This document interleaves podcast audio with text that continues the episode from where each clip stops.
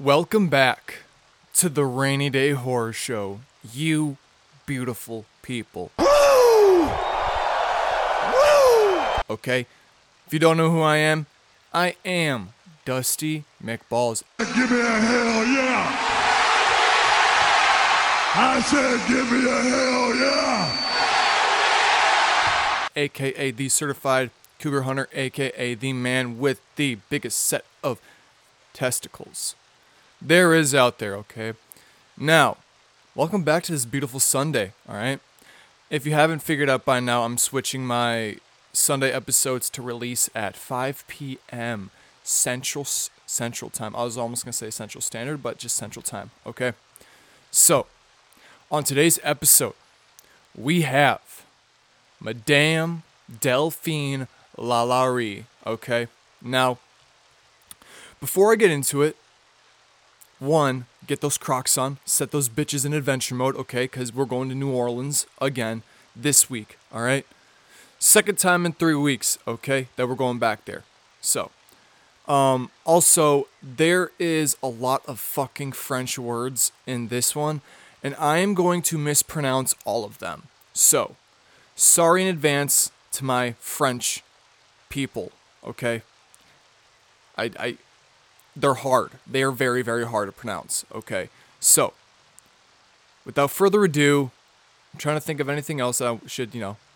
No, there's nothing. So, without further ado, let's get into this wonderful story, all right, of Madame Delphine Lalaurie. Actually, not wonderful. She was a crazy bitch, and she did a lot of awful things, okay? So, this one's fucking bad. She was awful, terrifying, okay? So, without further ado, let's get into it. Madame Delphine Lalaurie was born on March 19th, 1787, to a very wealthy family in New Orleans. Delphine's maiden name, the name she was born with, is Marie Delphine McCarty. Now, most of the Delphines family members were either landowners, specifically the men, were either landowners or had, you know, a military background. And I'm not talking like a light background. I'm talking, you know, they were in the shit for years and they have a very high ranking in their military, okay? Now, Delphine's father, Louis Bartholomew de McCarty, was knighted as the Chevalier of the Royal and Military Order of St. Louis. I don't know if it's St. Louis or St. Louis, but I'm just going to say St. Louis. All right. By 1794, the McCarty family had 1,344 acres of land between Bartholomew and Independence, like streets, those are street names, and they backed up all the way to St. Claude Avenue. And they used, you know, th- all of this land, you know, for plantation, for plantation usage, okay? It is the late 1700s, okay? Slavery is still a huge thing in the South, okay?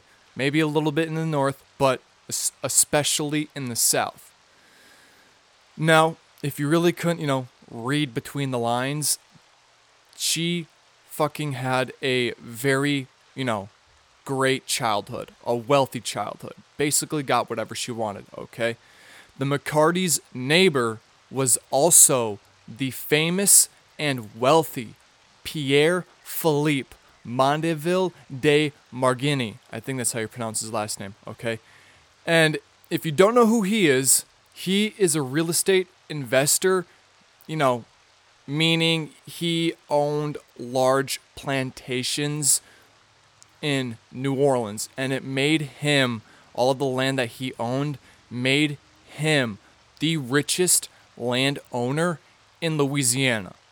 He was also the colonel of the militia and put in charge of a new Spanish town called Galveston. I think that's how you pronounce it. Galveston, which was just a little located outside of Baton Rouge. Okay, so yes, Delphine was rich and snotty, and this is a very huge theme throughout this legend, her legend, her story, okay? Now, Delphine's mom, you know, on the other hand, she was a little bit of a trickster, a little bit of a, a party animal, okay?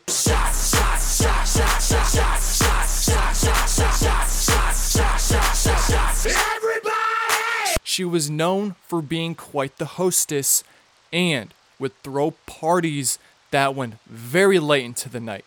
Okay, totally past the city ordinance of Atlanta, or not not Atlanta of New Orleans. She also loved to play pranks. Now, what she would do is she would grab like the male guest's clothes and shoes, like you know when you take off a jacket at the door or and you take your shoes off. Well, what she would do is she would take their clothes and their shoes and then would hide their clothings from them. She would hide their fucking shoes and their jackets from them. And then not even not that's not even the worst part. She would force them to walk home barefoot and in nightshirts. I would have been so upset. Oh, I would have been livid. Oh, I would have, huh. I spent $3,000 on a jacket and you just steal it. Oh, bitch, you're dying. Oh, I'm gonna kill you if you don't give me my goddamn jacket back. We are gonna be having a fist fight. Straight just knocking you out, woman. That's what's gonna happen. Just gonna punch you right in the throat. God, that would piss me off. Sorry. But unfortunately, you know, those antics, you know, wouldn't, sorry, I burped, wouldn't last long because she would pass away in 1807. Now, after Delphine's mom died, Delphine's dad was now on the prowl. He was looking for a new woman to take his wife's spot. And this, you know, very rich, very prominent plantation owner did find someone. He found Sophie Musante, who was half European and half black. She was a free woman of color, and in 1815, Delphine's dad and Sophie would give birth to a child. Now, we'll break down why Delphine, you know, hated slaves and hated black people because this could be why her mom I'll break it down more at the end, but this could be why because, you know, her mom died and she took her mom's place, something like that. But, well, and then they also had a daughter, her, not Delphine, but her dad and Sophie, they did have a daughter named Delphine, a Miss McCarty. And it gave Lalaurie another sibling, adding to another member of the McCarty family. Now, like I said a little bit ago, this is where it kind of gets confusing on why Lalaurie tortured her slaves because not only was she part of a mixed race family now, but some of her uncles and cousins were also in interracial relationships.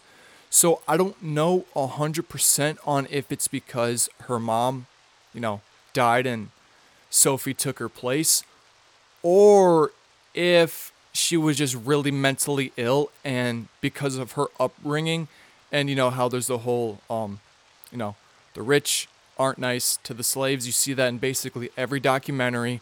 And i think that might also be it just because she was brought up and she was taught that she's better than them i would assume. But i i don't know a hundred percent. And even the next door neighbor the count was in an inter- ugh, was in an interracial relationship and had seven kids with his wife. So like I don't really know what the fuck her issue is when it comes, you know, and where it comes from. Because her next boyfriend, her her first husband was also half French and half Spanish. He was a Spaniard. So I I don't know and she ended up marrying her first husband. Oh, this is bad. This one's really bad. Shame on him. But he married Delphine at the ripe young age of 14. What? She was barely 14 when she married 35 year old widow Ramon Lopez y Angulio de la Candelera. Candela- Candelaria? Con- I'm sorry, okay? These names are very fucking hard, okay? I'm just gonna call him Ramon, okay? Now, Ramon was an officer of the Spanish crown and in second command of the Louisiana governor. Now, yes, okay, Ramon had some good accolades. But after losing his wife due to illness on his trip from Spain to Louisiana, he didn't just, he kind of harbored a lot of like anger and hatred towards the Spanish crown because they forced him on that voyage to Louisiana with an ill wife when he just wanted to postpone it just a little bit, just a little bit, just for a month. Just wanted to, you know, let his wife fully recover from her sickness. But the Spanish crown did not give a shit. They did not care. So, since the, you know, Spanish crown didn't care about his wife, he started to like piss them off.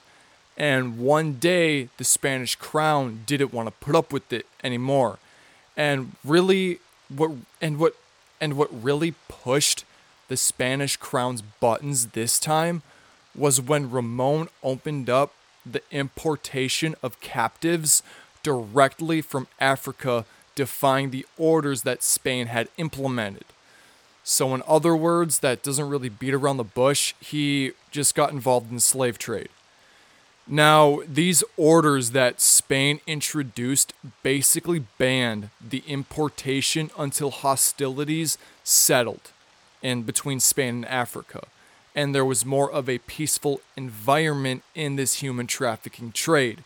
And it's also speculated that he didn't ask for permission when he married Delphine on June 11th, 1800. So, because of these two acts, the Spanish crown started moving him basically around the world to a bunch of other, you know, different posts, different military posts, and it really took him away not only from Delphine, but he lost his prominent position in New Orleans. But like usual, you know, it wasn't, you know, he wasn't doing this for too long. It took many letters and an alleged visit to the Queen from Delphine that got him pardoned and appointed the new position Spanish Council of New Orleans under the American administration. And at this time, like this exact fucking time he got pardoned, Delphine was also pregnant and living in Havana, waiting for him to return from Bordeaux, France. So they could, you know, go back to New Orleans together. They wanted to start their little life together, okay? Now, as Ramon boarded a ship that was setting sail for Havana, you know, it was all going smooth, right? He got on the ship, he's about to go see his wife, and right as he reached Havana, like right off the coast of Havana, the ship that he boarded crashed into a sandbar on January 11th, 1805, and it killed him. And it made Delphine a widow and now a single mom. Now, after her, you know, husband's death, she did the respectful thing and stayed in Havana just long enough to bury her husband and to have her daughter this is a long fucking name and I'm gonna butcher it. Her daughter's name, get this. This is so fucking long. I don't know why back in the 1800s, 1700s, they had so like many names for it's just oh, it's fucking long. Like I would hate to write this out on like, you know, social security cards or like when you have to put your full name on documents. This is what she has to write. Marie Delphine Francisca Borja Lopez y Angulio de la Candelara. Imagine writing that all down on, like, you're in school, you're about to take a test, you're about to take the NWEAs or the MCAs, people, I don't if you're out of Minnesota, I it's like our state test. Or even on the ACT or SAT. Just you have to write.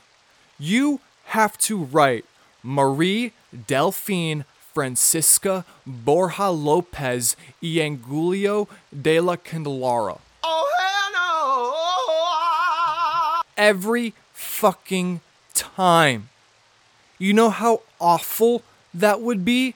I would change my name. I would instantly change my name. When I became of age to change my name, I would have fucking changed my name. That shit would be so fucking annoying. Oh, that would have drove me up a wall. But, you know, let's get back to the story. So, after her husband's burial and her daughter's, you know, baptism after she was born, Delphine and Maria set sail for New Orleans, where Delphine would eventually meet her second husband, Jean Paul Blanque, who was also a widow. I'm starting to realize that um, a lot of these older stories, a lot of people are just fucking widows. Just all died. Gosh, now two wid- oh, just a bunch of widows, which is understandable just because like, you know, medical wasn't good back then, stuff like that, but god damn. People are always fucking widows in these stories. Now, these two lovebirds got married on March 19th, 1807, just a few weeks after Delphine's mother had passed away, and when Delphine just turned 20. Imagine being, you know, at the age of 20 and you already had two fucking marriages. Jesus Christ, that would be fucking insane. Now, Jean was a ruthless businessman and was associated with the notorious pirate brothers Jean and Pierre Lafitte. Now, Jean was a huge douchebag. I kind of a douchebag, all right, because he only married Delphine for her inheritance because after Delphine's mom passed, Delphine inherited her mother's downtown plantation on the bank of the Mississippi River. She also inherited $33,000, 52 slaves, livestock, and farm equipment. And on top of all of that, Jean and Delphine were gifted another plantation from Delphine's father with an additional 26 slaves. And if you're wondering how much, you know, money that is, all of these inheritance gifts in today's money are worth around $2 million. Now, even though he was a businessman, he was also very active in the slave trade and was the director of the Bank of Louisiana, right? So this dude, you know, he had some money, all right? But not only did he had some money, he had a shit ton of like debt, and we're about to get into that and how it affected Delphine because it almost royally fucked her. Now, by the time 1815 hit, you know, the two lovebirds had five children, and, you know, like usual throughout this whole entire story, this whole legend, Delphine and him were just living a very, very lavish lifestyle.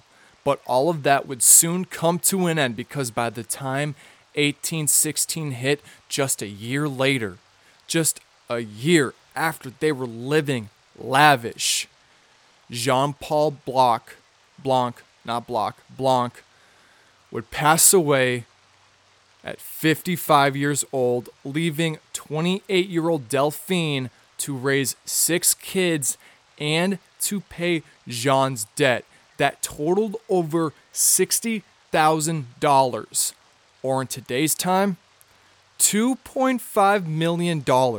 I would have been fucking pissed. I would have dug up that grave and I would have beat the shit out of him. And this, all this debt made Delphine give the courts like some of their properties that they own together, right? And all of their mutual assets so she could protect and keep her personal properties, like the ones that were gifted to her from her father and her mother, and the assets that she inherited from when her mom died, and same like what her dad gave to her, right? So just imagine that, right? Do you not have to? Oh, fuck. I would have been so pissed. I it doesn't even matter. I would have been fucking livid, okay? Livid. L I V I D, right? I'm living good, but you just decided to have all this fucking debt and fuck me? Gosh. She also, after like selling like their conjoined properties, she also sold all of Jean's belongings for the next 10 years, including his like properties that he owned and the slaves that he owned. Now, Jean's debt almost made Delphine file for bankruptcy. But thankfully for her, well, it's kind of more it's kind of morbid, but thankfully, you know, her dad passed away at the right time in 1824, leaving her with $5,000 and two slaves. Now, a year later, in 1825, you know, Delphine fucking met her third and final husband, Dr. Louis Lalaurie. Okay. And this is where she took his last name. And this is where the story gets fucking nasty. Okay. Gets fucking terrifying. All right. Now, Louis arrived in New Orleans in February of 1825 from Bordeaux, France. Now, Louis' specialty, his job, this doctor's job, he was a chiropractic worker, or not chiropractic worker, but he was a chiropractic doctor. And he called his practice or his work straightening crooked backs. And this is how Delphine and Louis met. One day, Delphine saw, you know, an ad in the fucking, I don't know, newspaper or on like a, a billboard or something like that. I don't know what they had back then. And it, you know, basically said, Dr. Louis La La Lalaurie, come to me. I can, you know, straighten your crooked back, okay? Now, is that exactly what it said? No, but it was probably something similar to that, okay? That's all I'm to say. I don't know exactly what the flyer said, but it was a flyer. She saw it. She went to him because one of Delphine's children had a quote unquote crooked back, and she took that child. She, she took said child to Dr. Louis, and that's how, you know, the romance started between the two, okay? Now, the 38 year old Delphine was now dating the 25 year old doctor, and eventually they would have a kid together out of wedlock. And after this child was born, they started to negotiate a marriage contract. If you don't know what having a kid out of wedlock means, it means they had a kid before they got married, okay? Which, I don't know. I guess is a big deal back then, but I mean, fucking people do it all the time now. It's weird how, you know, times have changed, right? Now, after everything was like sorted out, like the finances, properties, slaves, whatever, whatever, you know, basically a prenup, I think is what they're trying to get at here. And, you know, all the boring stuff was, you know, done. They headed down to St. Louis Cathedral where they got married. Now, it's alleged that their wedding was pushed back six months due to them having a kid before they got married. But they eventually did get married, and it turns out this marriage wasn't really a happy one. And this is around the time Delphine started to torture her slaves. And the awful thing is, her husband knew about it too, and he allowed it to happen. And so did some of the neighbors. They knew what she was doing and they allowed it to happen. Now, in 1831, she purchased two lots, okay, on the corner of Royal and Governor Nicholls Street. They're streets, okay? I don't know if they're avenues or, you know, whatever, but they're streets.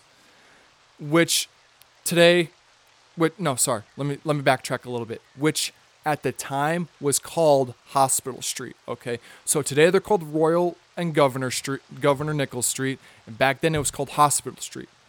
Now, this house would eventually become the infamous haunted Lalaurie Mansion. Now, this move into like the new lavish mansion on Hospital Street was suspected to maybe improve their relationship, but it didn't.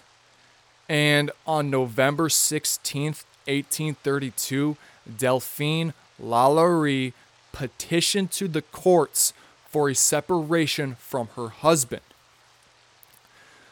Delphine claimed to the courts And I quote, in the presence of many witnesses, he beat and wounded her in the most outrageous and cruel manner.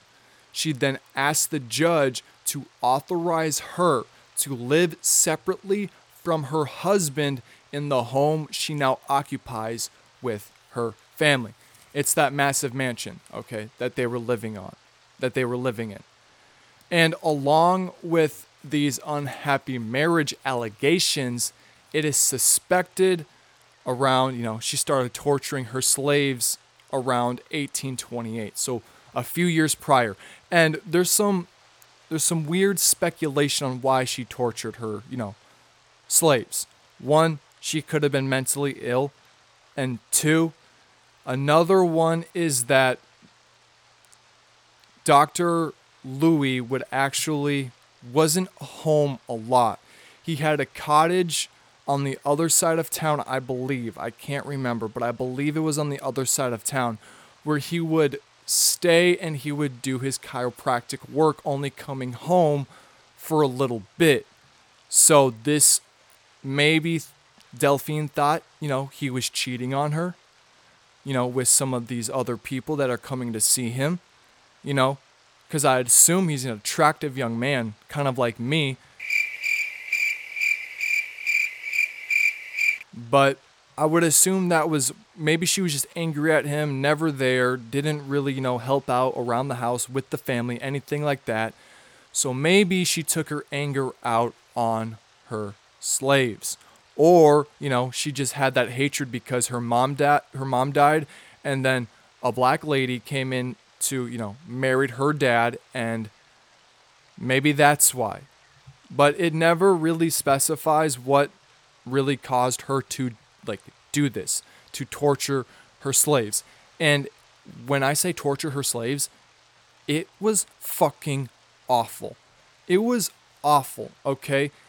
And since like she started torturing her slaves in 1828, she actually had a court hearing for the mistreatment of said slaves in 1828, 1829, 1832, and every time she went to court and had these hearings and stuff, she was indicted on all of her charges by paying off the judges because, you know, she had the money. She, you know, she could do it.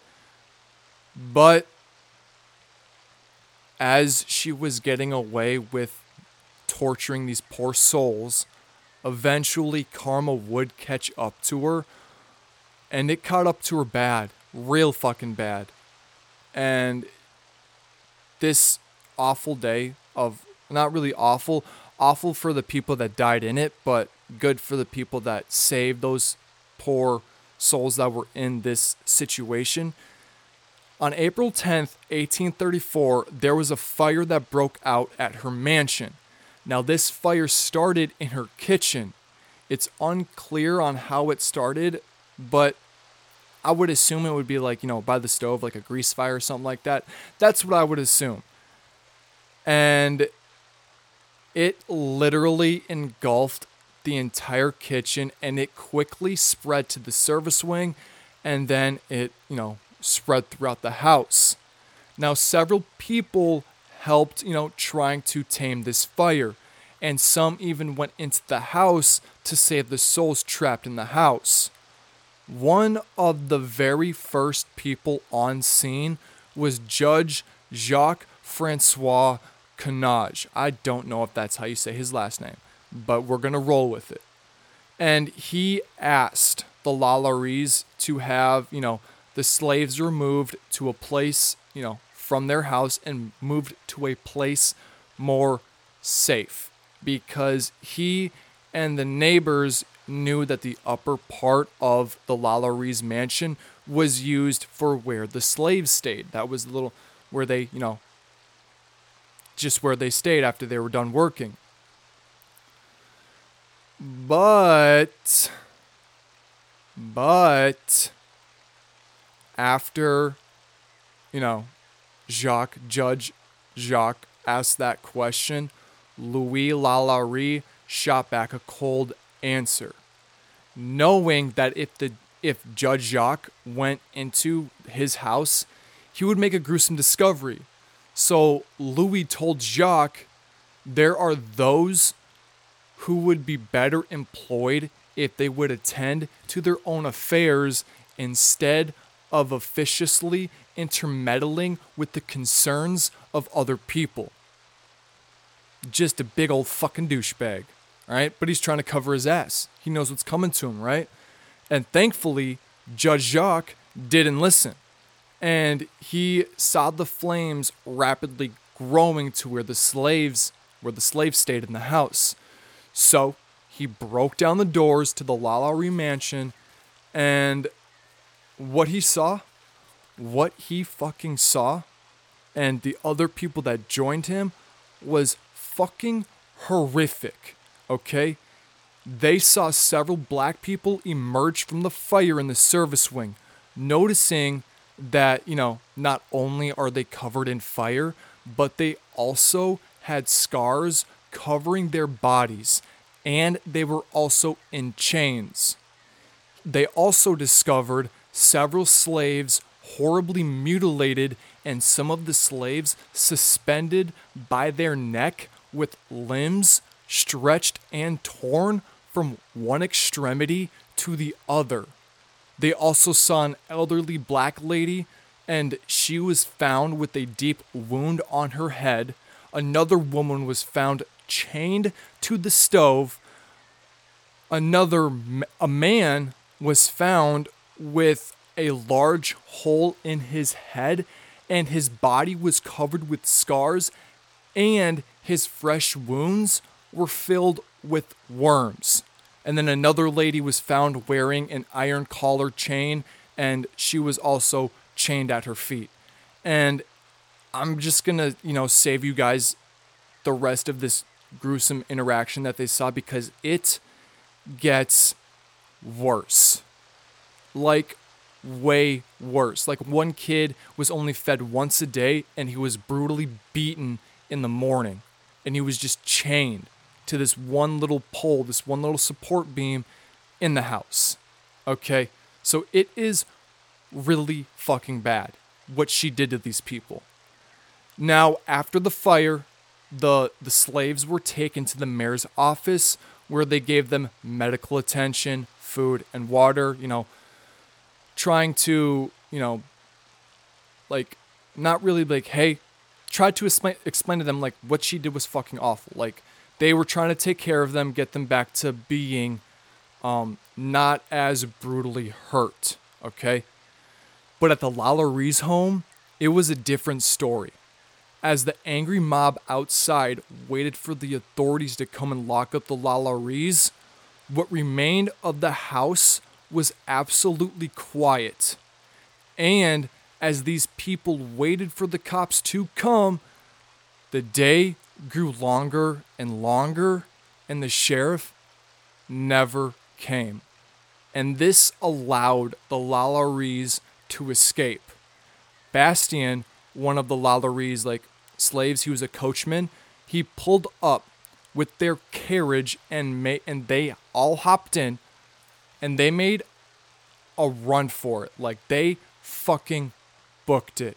And they ran to Lake Pontchartrain, I think is how you say it, where they successfully escaped. Now, after she escaped, fellow New Orleans residents were so upset that they actually they were so upset with the law that they actually destroyed the remaining part of the Lalauries mansion. Now, once the Lalauries made it to Lake Pontchartrain, I think I'm probably saying that totally wrong. they got all of their orders, you know, not all of their orders, they got all of their affairs in order and assigned power of attorney to Delphine's son in law. Now, after that happened, after they, you know, made their son in law uh, power of attorney, they booked it for New York City, and on June 24th, 1834, they hopped on a ship and set sail for the French port Le Havre. I think that's how you say it. Once they reached France, they made their way to one of Louis Lalaurie's family homes in Villeneuve-sur-Lot, I think is how you say it. And once they reached there, they hung out there for a little bit, and then Louis would eventually leave his wife and kids, and he would head back to Cuba to continue his work as a doctor. And he would eventually die there in Havana in 1863.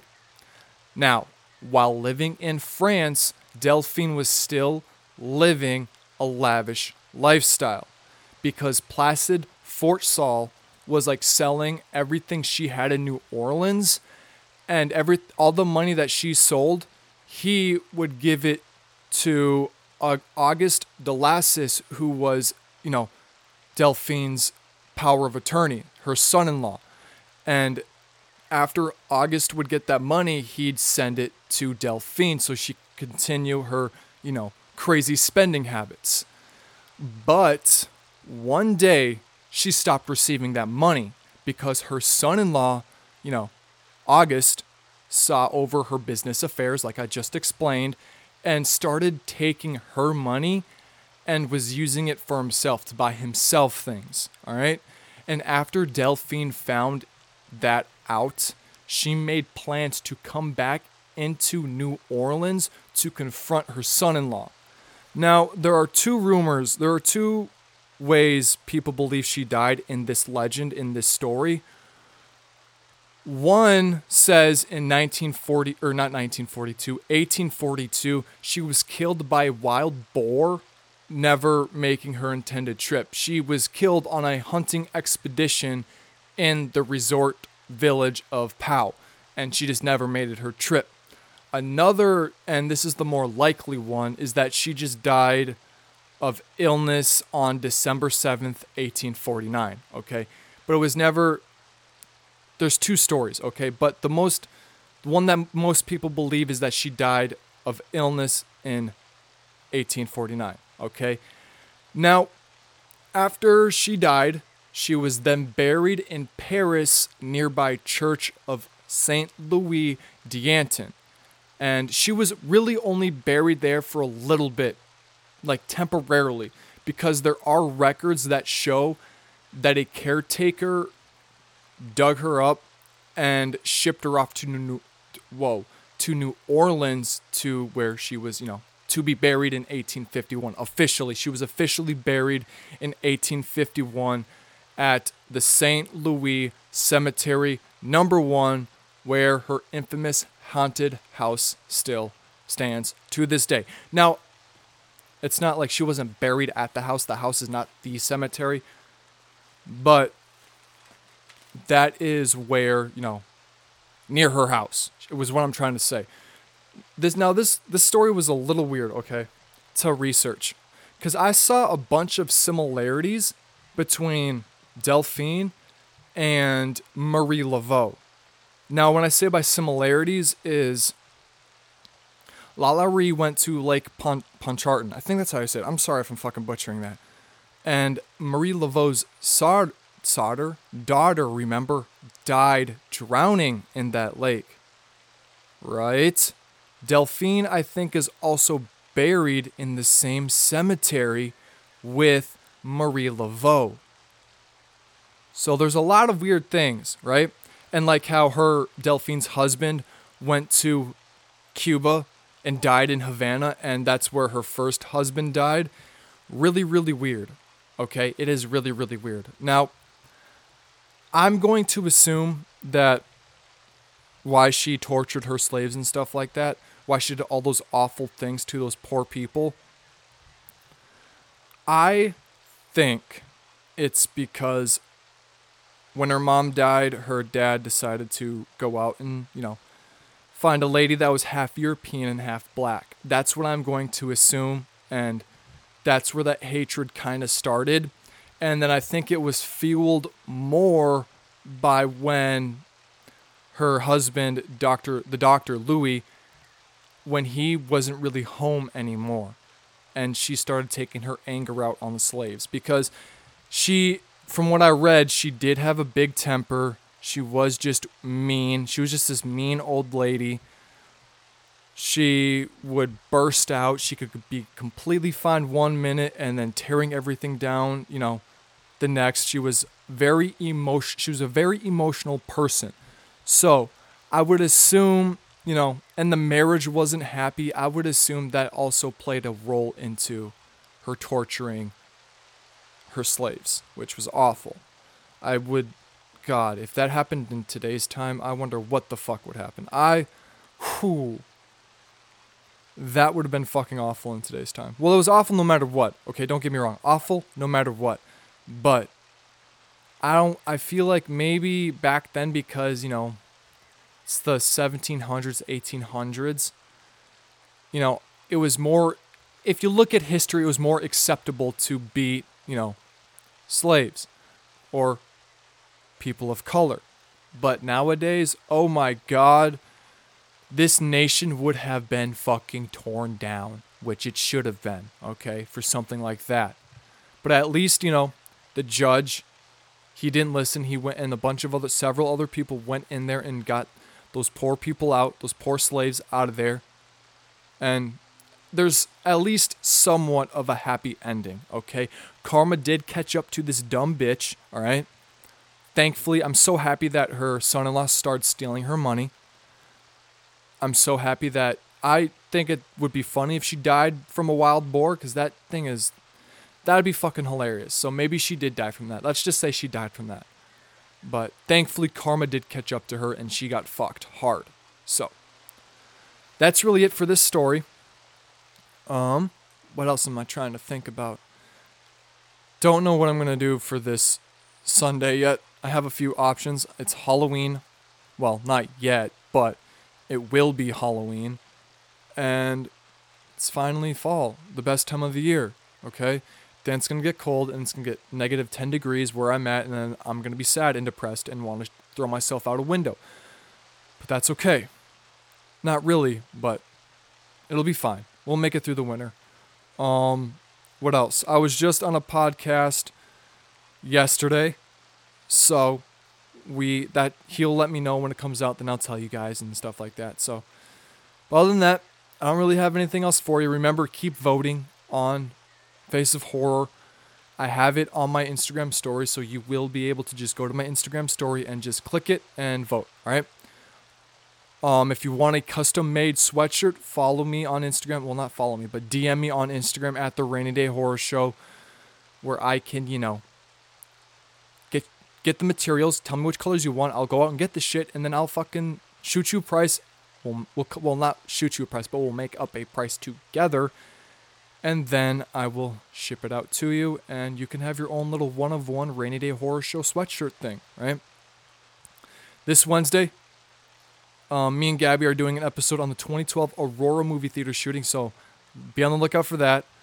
And yeah, I hope you guys are having a good, you know, weekend. All right, Sunday, we're relaxing, we're having fun. We just got back from our adventure, right? Now we're just gonna, you know, relax the rest of the day. Okay, so.